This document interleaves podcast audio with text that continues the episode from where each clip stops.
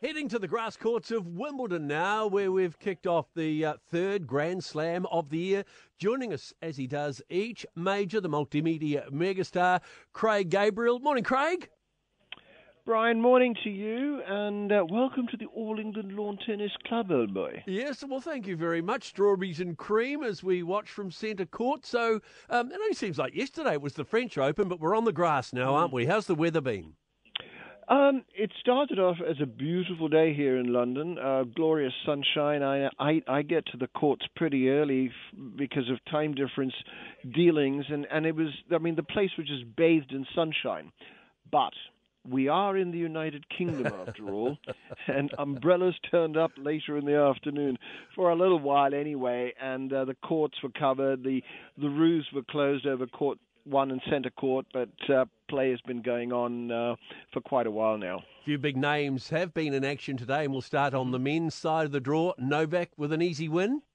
Yeah, and uh, Novak is in his post-match media conference as well as we speak, uh, relating about it all and the experience of coming back onto centre court as the defending champion. He says it really is something that's incredibly special, and and uh, it's not done anywhere else uh, the way it's done here, and uh, the the fresh smell off the grass. Um, I guess you know he uh, he certainly enjoys it, and why not? I mean, it's, it is really an amazing experience to have. Um, any other uh, big names in the men's side of the draw in action?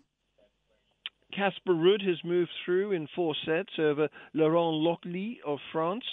And um, Andre Rublev, another one who advanced uh, at the expense of an Australian, Max Purcell, 6-3-7-5-6-4. Uh, Felix Auger Aliassime has been bundled out of the tournament, and uh, that uh, is is quite a result. I mean, Auger Aliassime has just gone totally off the boil with his tennis, and he, he lost to a lucky loser, Michael Mmoh, 7-6, 6-7, 7-6, 6-4 um, Michael Mmoh replacing Filip Krajinovic, who who had withdrawn from the tournament with injury. So um, yeah, I mean those are some of the results uh, of of the men players that have happened so far today. And being an Australian, you'll be very disappointed that Nick Kyrgios has had to pull out. Very. yeah, look, absolutely. I mean, I I actually had the tip off of that before it became public, and um, very disappointing um, with ligament issues on his wrist.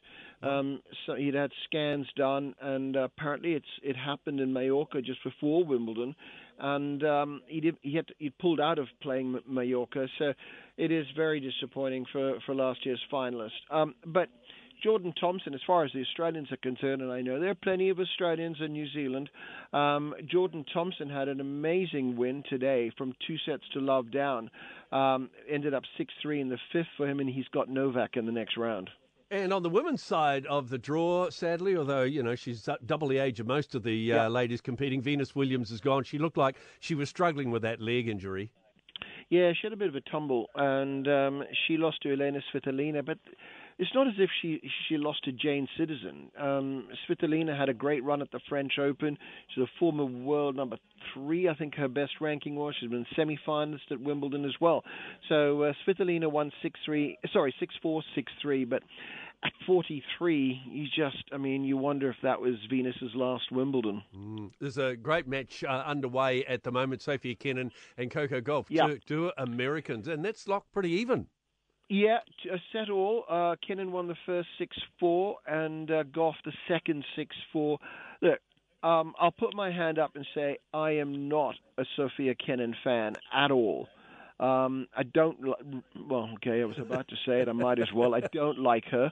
Um, so I certainly, and I do like Coco. So I really want to see Coco come back and win this match. Why don't you like her? Well, what is it about? Oh, her? I think she's just obnoxious, and uh, um, you know, she's not the easiest person to get on with. I mean, full marks to her for winning the Australian Open a few years ago and reaching the final of the French Open.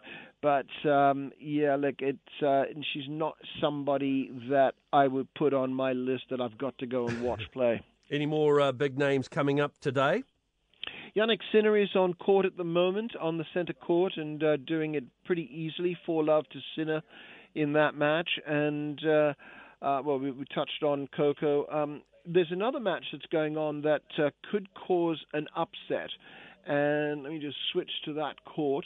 It is um, Yannick Hanfmann, who is actually managed by one of my close friends, playing uh, the nine seed Taylor Fritz. And Hanfmann is up two sets to one, four six six two six four, and uh, Fritz is at three two in the fourth set. Craig, always good to catch up. We'll do it again tomorrow. Thank you so much. Okay. 90% of parenting is just thinking about when you can have a break. And when you do take a break, enjoy the Parenting Hangover podcast. They go together like a tutu and jandals. We've said from the get go, we ain't parenting experts, No. but it's cool to hear what is your neighbour doing? What do they say? A problem shared is a problem halved. Oh, that's good. Not that my children are problems, Or a- but I feel better talking about it. The Parenting Hangover with Clinton Jordan. New episodes every Thursday on iHeartRadio or wherever you get your podcasts.